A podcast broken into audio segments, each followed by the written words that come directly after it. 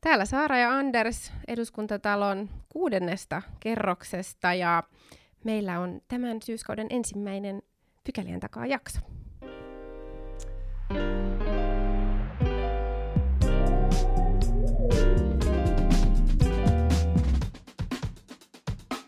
Ja koska tämä on ensimmäinen ja kesän aikana on tapahtunut paljon ja eduskunnassakin tuntuu tapahtuvan paljon, niin poikkeuksellisesti jätetään nyt pykälät sikseen ja, ja pohditaan vain keskenämme eh, menneet ehkä tuleviakin.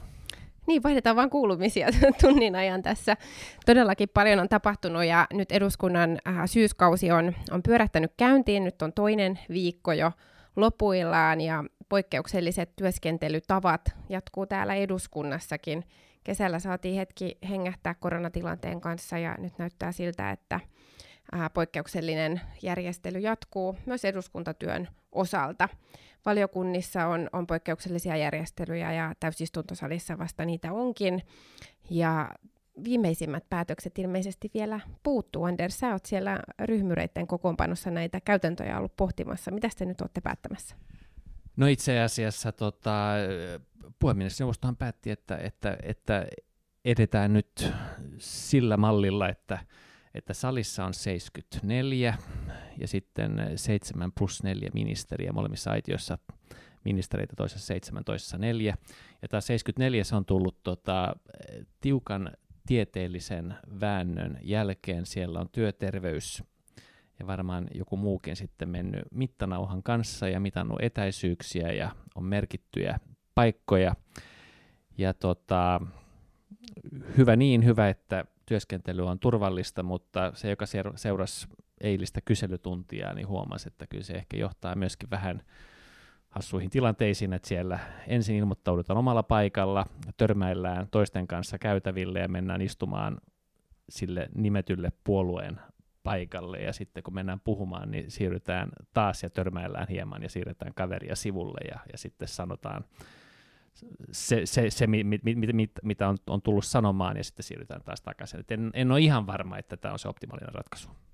Mä en ole päässyt vielä testaamaan tätä käytäntöä, mutta todellakin äh, joka kolmas penkki on käytössä, eli aina kaksi penkkiä on, on välillä, mutta omalla paikalla käydään nappia painamassa ja omalta paikalta käydään myös puheenvuoro pitämässä. Ja äh, tuossa jo keväällä nähtiin sellaisiakin tilanteita, että joku edustaja unohti, että ei olekaan omalla paikalla ja, ja sitten puheenvuoro äh, annettiin väärälle, väärälle ihmiselle, mutta se nyt on, on pientä. Tosi jänne nähdä, että miten tämä lähtee nyt sujumaan, jos, jos koko syksy mennään tällä järjestelyllä tietenkin siis parlamentarismin näkökulmasta keskeistä on se, että työ jatkuu, edustajilla on oikeus puhua ja, ja tehdä sitä työtä, mitä täällä ää, tehdään, vaikuttaa asioihin ja, ja sitä ei, ei voi rajoittaa, vaan pitää löytää sellaiset keinot, jolla, jolla tämä eduskuntatyö on, on mahdollista myös poikkeuksellisessa tilanteessa. Joo, henkilökohtaisena huomiona mä sanoin, että toistaiseksi mä oon voitolla tässä järjestelyssä. EU, EU-debatissa pyysin kaksi puheenvuoroa, mutta sain kolme. Eli ilmeisesti tämä siirtyminen saattaa sitten vähän hämätä puhemiehiäkin, mutta otan kaiken vastaan, mikä irtoaa. Se oleellinen ehkä juttu tässä on, että nyt käsitellään myöskin normaalia aiheita, että, että keväthän oli myöskin sikäli erikoinen, että puhuttiin vaan koronasta, käsiteltiin vain näitä korona-asioita ja, ja normaali lainsäädäntötyö läi, jäi odottamaan. Ja nyt siellä ministeriössä on kauhean kasa juttuja, jotka pitää tuoda eduskuntaan ja käsitellä täällä. Ja nyt ne etenee. Kaikkaikkaanhan siis nämä on kauhean ongelmallisia tällaiset rajoitukset, että, että, että voi tietenkin kyseenalaistaa sitä, vaikka nyt sitten kevään tilannetta, että silloin tehtiin rajoituksia, jolla suojattiin eduskunnan toimintakyky, mutta sitten käytännössä eduskunta oli tietyllä tavalla toimintakyvytön, koska se ei käsitellyt normaalia lainsäädäntöä. No, nyt tämä toimintakyky on palannut, mutta rajoituksia vielä on. Ja, ja tota, voi tietenkin ottaa sen lähtökohdan, että, että eduskunnan toimintakykyä pitää viimeisen asti suojella, mutta sitten voisi myöskin ajatella niin, että, että, että sinänsä niin kuin oikeus, oikeus puheeseen ja äänestämiseen ja, ja niin kuin demokratian toimiminen on, on, on tavallaan myöskin sellainen imperatiivi, että pitäisi olla äärimmäisen tarkka kaikkien rajoitusten suhteen. Mm. No joo, siis just näin. Ja sehän oli tavallaan edellytys sille, että ne rajoitukset keväällä oli voimassa eduskuntatyössä, että silloin ei käsitelty normaalia lainsäädäntöä, koska se olisi ikään kuin tämän parlamentarismin ja, ja demokratian perusajatusten ää, niin kuin kannalta hyvin ongelmallista. Ja, ja nyt sitten on tasapainoltu sen kanssa, että halutaan tuoda saliin ja, ja eduskunnan käsittelyyn myös muita asioita, mutta että miten se toteutetaan sitten turvallisesti ja opposition puolelta on, on kannettu huolta erityisesti siis tästä puheoikeudesta, että sitä ei, ei rajoiteta. Keväällähän ei käyty niin sanottuja spontaaneja debatteja käytännössä ollenkaan salissa, eikä kansanedustajilla myöskään ollut ihan hirveästi mahdollisuuksia ää, keskustella ministereiden kanssa, siis tällaista niin kuin normaalia ää, haastamista, mikä opposition perustehtäviin ää, kuuluu, joten ne on ollut sellaisia viestejä, mitä tiedän, että meidän puolelta on viety eteenpäin, että, että jos on lainsäädäntöhankkeita salissa, niin silloin pitää olla mahdollisuus käydä debattia ja myös niin, että ministereitä on, on asianosaisia ministereitä ää, siellä, siellä paikan päällä. No sanoit tuossa Anders, että nyt näitä lakihankkeita on ministeriöihin ruuhkautunut ja sehän pitää paikkaansa, mutta ihan hirveästi niitä ei vielä täällä eduskuntatalossa näy. Että mä luulen, että tämä budjettiriihi, joka hallituksella on, on ensi viikolla edessä, on, on ikään kuin nyt se the place, joka ratkaisee todella paljon sitä, että, että mitä ää, syksyn aikana tullaan eduskunnassa käsittelemään, mitä pidetään erityisen kiireellisinä, mihin asioihin tartutaan ja, ja millä keinoilla lähdetään toteuttamaan niitä tavoitteita, jotka sinne hallitusohjelmaan on kirjattu. Että todella suuri mielenkiinto ja myös aikamoisen kovat paineet ää, hallituksella on, on tässä ensi viikon riihessä. Joo, ja niin tulee ollakin, että, että normaalistihan budjettiriihi ei ole ehkä kauhean monimutkainen prosessi. Silloin käsitellään tulevan, tulevan vuoden ää, talousarviota, joka sinänsä on niin kuin iso paketti ja monimutkainen asia, mutta, tota, mutta nyt tähän liittyy ehkä entistä enemmän ihan, ihan suoraa politiikkaa. Meillä on hallitus, jonka tällainen sanotaan niin kuin, talouden osalta ideologinen spektri on aika laaja, ja, ja, ja yksi keskeinen tavoite on ollut työllisyystoimit, ja nyt etenkin koronakriisin aikana ne on noussut ehkä entistä tärkeämpään asemaan. Ja näistä on nyt tarkoitus päättää ihan hallitusohjelman mukaisestikin niin kuin vähintään 30 000 päätösperäisen työpaikan, mitä, ne, mikä, mitä se nyt sitten tarkoittaakaan eh, edestä. Ja, ja, ja, eli nyt toisaalta pitää päättää tulevasta talousarviosta ja sitten toisaalta pystyä tekemään myöskin eh, työllisyyttä edistäviä päätöksiä, jotka varmaan niin kuin monen puolen osalta voi olla aika hankaliakin. Sen lisäksi päällä on tämä EU-keskustelu ja, ja tota, koronatoimet ja, ja, ja niin kuin yleinen tarve elvyttää ja saada talouteen ja investointeihin vauhtia. Että tämä on, tämä on kohtalaisen monimutkainen paketti, mutta pitkälti siis ihan niin kuin sä sanoit, niin siis on paineita, mutta kyllä tässä myöskin mun ja meidän ryhmän näkökulmasta niin kuin aika isosti on, on hallituksen uskottavuus pelissä. No ton allekirjoitan kyllä aivan täysin, ja tämä budjettiriihihän oli tosi paineistettu ja odotukset oli tosi kovat jo ennen tätä koronakriisiä. Eli oikeastaan koko hallituskauden ajan sieltä ihan alusta alkaen on, on niitä isoja vaikeita kysymyksiä ja, ja päätöksiä siirretty nimenomaisesti tähän budjettiriiheen. Et ne asiat, jotka hallitusneuvottelussa jäi auki, koski ne sitten näitä työllisyystoimia tai sitten ilmastotoimia, jotka on toinen iso kokonaisuus, mihin liittyy paljon odotuksia, niin ne on aina siirretty tänne, tai tähän asti ne on aina siirretty tähän, tähän syksyn 2020 budjettiriiheen, että sieltä sitten hallitus tulee näiden konkreettisten päätösten kanssa ulos. Ja tähän väliin tuli tämä korona, joka ainoastaan lisää sitä painetta ja, ja sitä tarvetta. Ja sen takia tämä on nimenomaan uskottavuuskysymys, on siitä ihan, ihan samaa mieltä. Ja se on aikamoinen pettymys, jos hallitus tulee sieltä budjettiriihestä ulos sillä, että nyt meillä on, on jonkinlainen näkymä 30 000 työpaikasta ja, ja sitten joitakin niin kuin hajapäätöksiä, joilla saadaan ehkä joitakin tuhansia ää, työpaikkoja ikään kuin ää, ää, päätösperäisesti ää, sanottua, että et on tehty, kun se tarve on oikeasti moninkertaistunut tässä, tässä ää, kevään aikana ja tarvittaisiin vielä enemmän niitä päätöksiä kuin, kuin mihin hallitus on alun perin sitoutunut. Etenkin kun hallitusohjelman koko talouden pohja nojaa nimenomaan tähän työllisyyden kasvuun. Tästä me ollaan aikaisemminkin sun kanssa puhuttu. Hallitusohjelmassahan on hirveästi asiaa, paljon hyviä tavoitteita, mutta se talouden pohja ää, muodostuu oikeastaan ainoastaan siitä 75 prosentin työllisyysasteen tavoitteesta. Ja se on karannut nyt myös kaikkien hallituspuolueiden puheenjohtajien mielestä taivaan tuuliin. Et se ei tällä kaudella ole realistinen. Mutta siitä huolimatta ne menolisäykset on kuitenkin tehty, ja siitä huolimatta hallituksella ei tunnu olevan valmiutta tarkastella hallitusohjelmaa uudestaan, mikä tuntuu mun mielestä aivan käsittämättömältä, että se yksi tavoite, joka oli edellytys niille hallitusohjelman menolisäyksille ja, ja hyville tavoitteille, on, on menetetty, niin eikö olisi niin täysin loogista, että se hallitusohjelma pitäisi avata? Joo, no kyllähän kyllähän tässä tota, niin kuin väkisinkin tullaan priorisoimaan, ja, ja onhan, onhan jo tässä ääneen sanottu, että tämä toinen kori käytännössä tarkastellaan uudelleen, ja, ja koko tämä EU-tukipakettikin osaltaan vaikuttaa siihen. Mutta, tota, mutta on myös niin kuin tehty päätös siitä, että, että oppivelvollisuuden pidentäminen etenee. Käytännössä on tehty päätös siitä 0,7 mitotuksesta, ja, ja, ja näähän on tietenkin kaikki menolisäyksiä, jotka pitää jollain kompensoida, mikä tarkoittaa tietenkin tästä, tästä työllisyystavoitteista. Ei juuri voi lipsua, ja, ja tota, en nyt itse olisi vielä varma, va, valmis heittämään se 75 prosentin kuoppaan ehkä vähän ennenaikaisesti. Näin todettiin tässä to, toissapäivänä. E, e, kuntamarkkinoiden, kuntamarkkinoiden paneelissa. paneelissa joo. E, pitää nyt nähdä, miten, miten syvälle teollisuus sukeltaa tänä talvena vai sukeltaako ollenkaan, ja sen jälkeen voi varmaan niin kuin piirtää realistisempaa kuvaa. Mutta tota, joo, mun mielestä on selvää, että kaikki hallitusohjelman kirjaukset ei tule toteutumaan, eli sillä tasolla kyllä niin kuin tulee sellaista automaattista justeerausta, tehdäänkö sitten niin kuin suurellinen tällainen uudenkirjoitusprosessi vai ei, niin se on sitten toinen, toinen asia, mutta kyllä moni asia tulee uuden, u- uuteen tarkasteluun.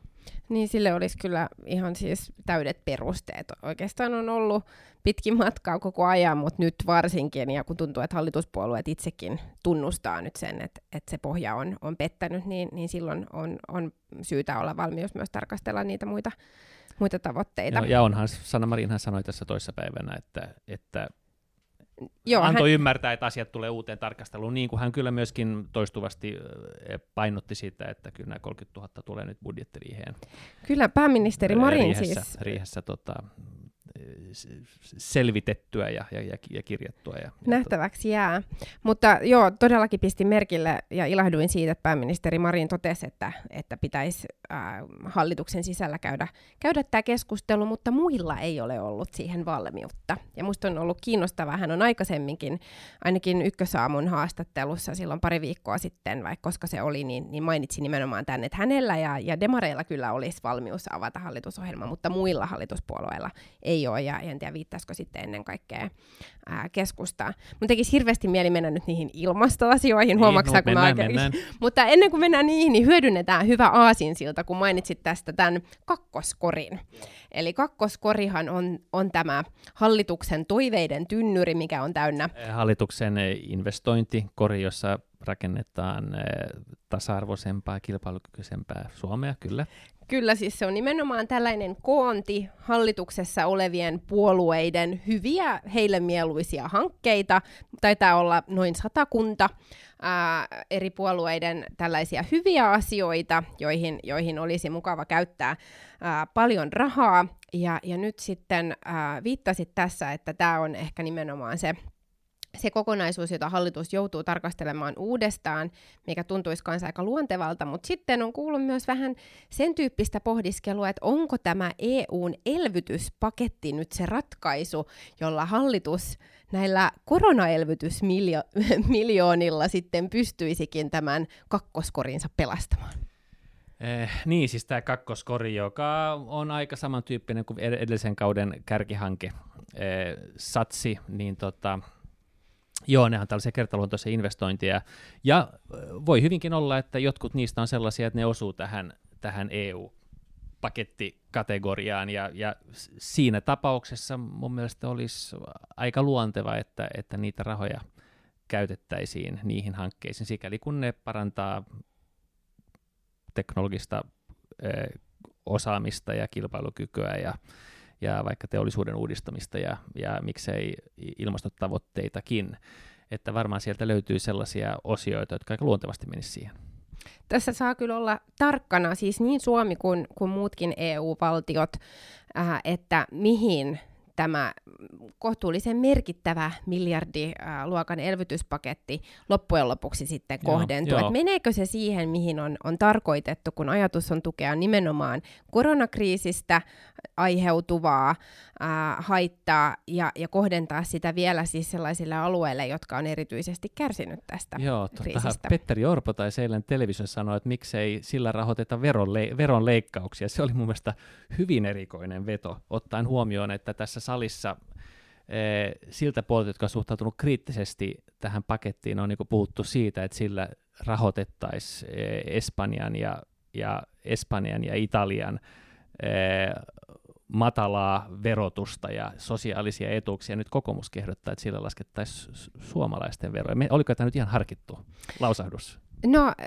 mä luulen, että pikemminkin siis kertoo vaan sitä, että tämä kolme miljardia, joka on, on Suomelle tulossa, sitä ää, pidemmän aikavälin kuutta miljardia vastaan, niin ää, on vielä varsin auki, että mihin se tulee kohdentumaan. Ja erilaisia vaihtoehtoja on. Petteri Orpohan sanoi eilen, eilen siellä A-studiossa myös, että hän oli pistänyt ilolla merkille, että oliko se nyt vihreät hallituspuolueista, jotka oli tarttunut tähän kokoomuksen ää, yliopistojen pääomittamismiljardiin, mikä olisi niin kuin hyvinkin luonteva ja, ja varmasti ää, näitä ta- koronaelvytysrahojen tavoitteita palveleva kohde.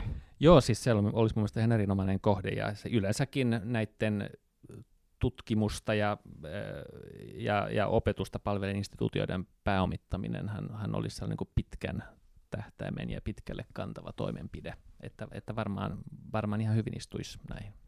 Me ollaan sun kanssa tällaisia parlamentarismin ystäviä ja, ja puoluerajat ylittävän yhteistyön edistäjiä, niin mitäs mieltä olet sellaisesta ajatuksesta, että kun tämä on kuitenkin siis Suomen kanta, mikä muodostetaan siihen. Siellä pitää yksimielisesti EU-ssa tämä, tämä kokonaisuus hyväksyä ja Suomi ikään kuin valtiona ää, sen sitten hyväksyy tai, tai hylkää. Ja vaikka on tosi tärkeää, että tällainen päätös saadaan aikaiseksi, niin eihän se neuvottelutulos nyt paras mahdollinen ollut. Mutta jos sen kanssa edetään, niin, niin eikö opposition pitäisi päästä mukaan ää, ikään kuin tekemään päätöksiä siitä, että mihin se kolme miljardia täällä kansallisesti sitten kohdentuu? Eh, niin, oppositiohan on mukana kaikessa eduskuntatyössä ja, ja pyrkii vaikuttamaan yhteisiin kantoihin, että, että yhtä lailla varmaan tässäkin opposition ääni tulee kuuluviin, ja kyllä mä on ihan siis, jotenkin tuntuu, että, että tällaiset kysymykset, ne ei, ne ei ehkä kovin poliittisia ole, sikäli kun puhutaan siitä, että miten nyt parannetaan kilpailukykyä ja osaamista ja, ja innovaatiotoimintaa ja tällaisia, että, että varmasti myöskin opposition ääni tulee kuulumaan, mutta kyllähän se e, jonkinlaisena esityksenä hallitukselta varmaan tulee, eteenpäin, tulee, tulee, tulee eduskuntaan.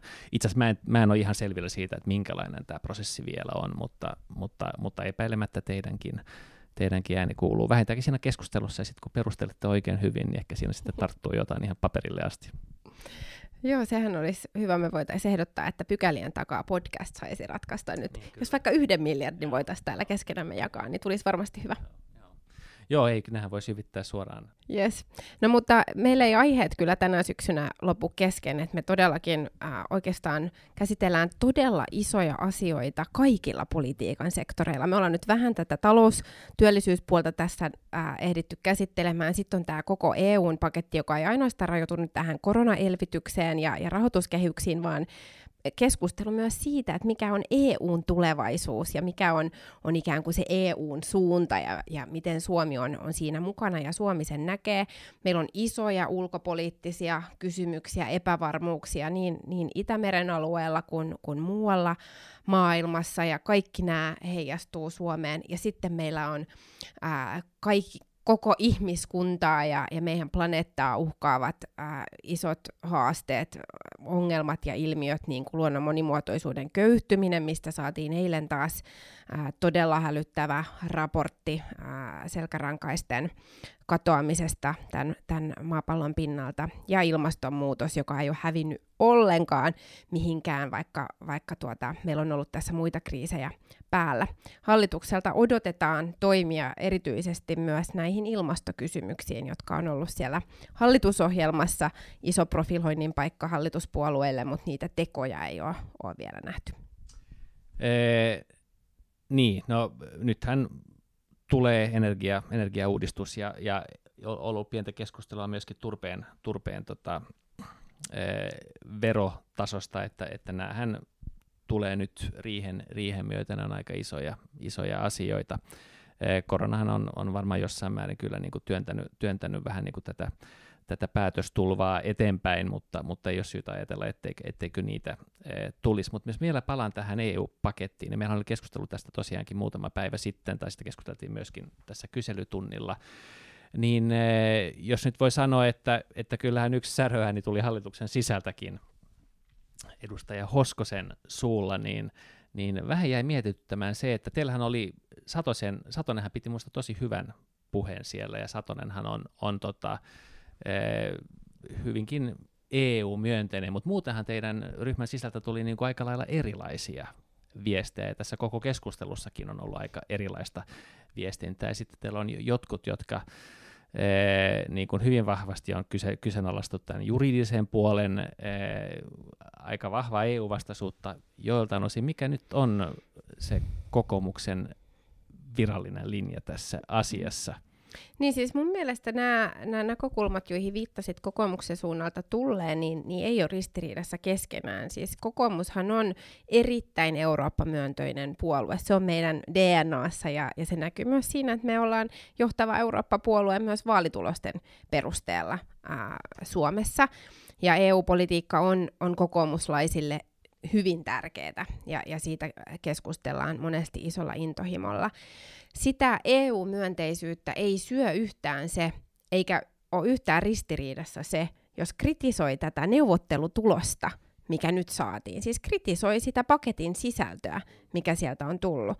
Ja kautta aikain, kun EUssa on oltu tai sinne on menty ja on laadittu erilaisia sopimuksia ja yhteisiä sääntöjä, ää, totta kai ne on ollut neuvotteluprosesseja. Ja mitä intohimoisemmin siihen suhtautuu, mitä tärkeämmäksi sen, sen eurooppalaisen yhteistyön ja EUn kehittämisen kokee, niin, niin sitä suuremmalla palolla tietenkin suhtautuu myös siihen, että mihin suuntaan EU nyt on kehittymässä. Onko se meidän edun mukaista, onko se EUn edun mukaista, voidaanko me vaikuttaa siihen. Ja tämä on mun mielestä se, mistä se kokoomuslainen kritiikki nyt kumpuaa. Se ei ole EU-vastaisuutta, vaan se on pikemminkin mun mielestä just niin kuin rakkautta ää, EUta kohtaan ja huolta siitä, että ollaanko me menossa nyt sellaiseen suuntaan, mikä, mm. mikä on järkevää ja toivottavaa. Joo, siis tätä rakkautta kyllä luin siellä jossain rivien välissä, mutta joidenkin osalta niin kun sitä rakkautta sai kyllä, kyllä hakea. Mutta jos, jos puhutaan tästä neuvottelutuloksesta, jos kuitenkin Suomi, ee, Suomi nyt käsittääkseni sai kaikki haluamansa asiat läpi, siis kaikki huomiot, joita eduskunnassa tai pyyd- kaikki asiat, jotka pyydettiin ottamaan huomioon, lainan määrä suhteessa avustuksiin, tarkkarajaisuus, ehdollisuus, oikeusvaltio, kaikki nämä asiat otettiin huomioon, niin eikö se nyt ollut aika hyvä? No siis se ei ollut niin hyvä kuin se olisi voinut olla. Ja, Vielä enemmän olisi pitänyt ottaa. No esimerkiksi tämä oikeusvaltioperiaate on mun mielestä hyvä esimerkki. Sehän on edelleen aika hähmästä. Mm. Että mitä siinä sovittiin, ei voi olla niin kuin samaan aikaan äh, Orban ja, ja Marin äh, sitä mieltä, että he voittivat tämän. Siis Orban on sitä mieltä, että hän voitti, teki, tapahtui ihan mitä tahansa, koska hän luottaa siihen, että Unkari, Unkarin lehdistö lukee, Unkari, unkarilaiset lukee Unkarin lehdistöä, joka kirjoittaa sitä, mitä Orban kirjoittaa. Mutta tätä, tätä kirjausta on nimenomaan niin kuin pyritty tulkitsemaan. Myös on ollut ää, erilaisia näkemyksiä ennen kaikkea siitä, että onko tämä nyt kertaluontoinen vai, vai ei.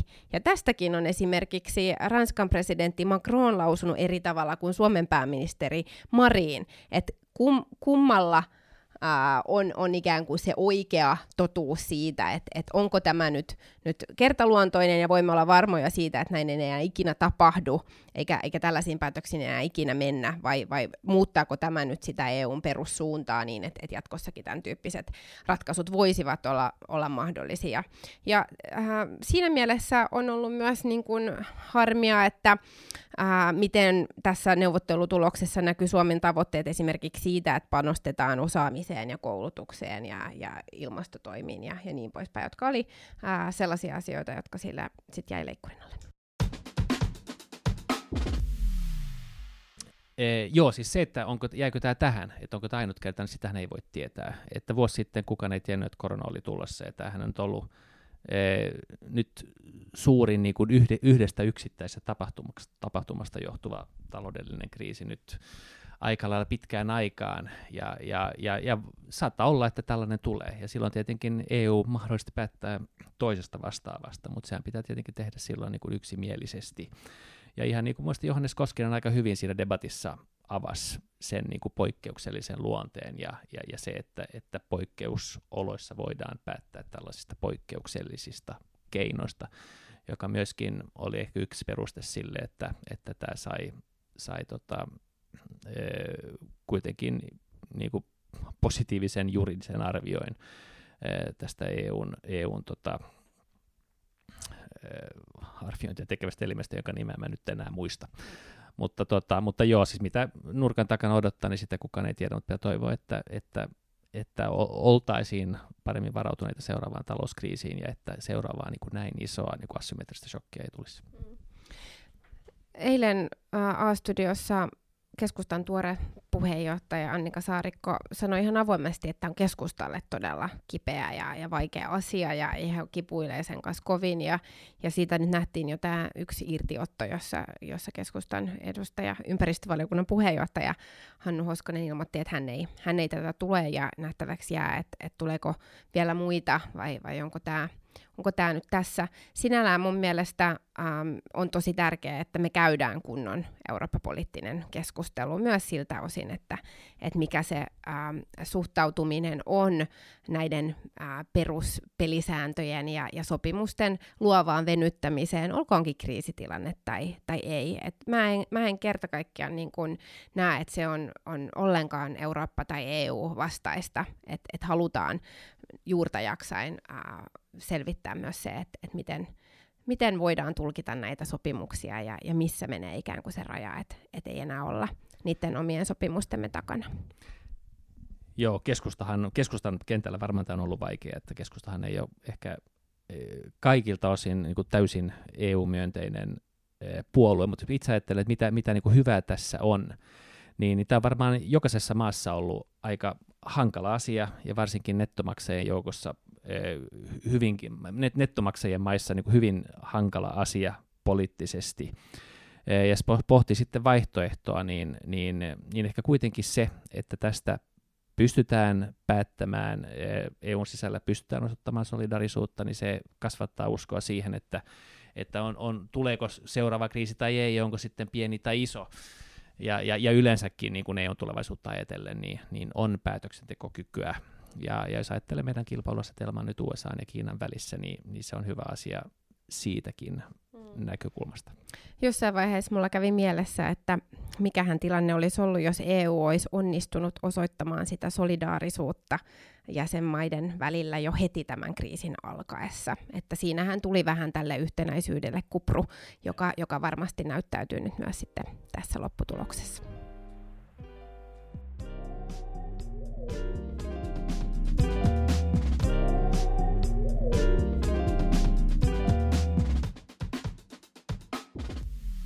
Me ollaan nyt käsitelty isoja ja, ja pieniä asioita ja mä luulen, että keskusteltavaa kyllä riittää, että eiköhän me polkasta nyt tämä meidän podcast-kausi tämän syksyn osalta käyntiin ja, ja seuraavassa jaksossa ollaankin sitten taas vieraan kanssa juttelemassa. Joo, ja jos teillä on hyviä ajatuksia vieraista, niin, niin laittakaa meille viestiä sähköpostin tai Twitterin tai jonkun muun viestimen avulla, niin, niin otetaan kaikki vinkit kiitollisuudella vastaan ja, ja hyvällä lykyllä sitten ehdottomana vieressä seuraavassa jaksossa mukana.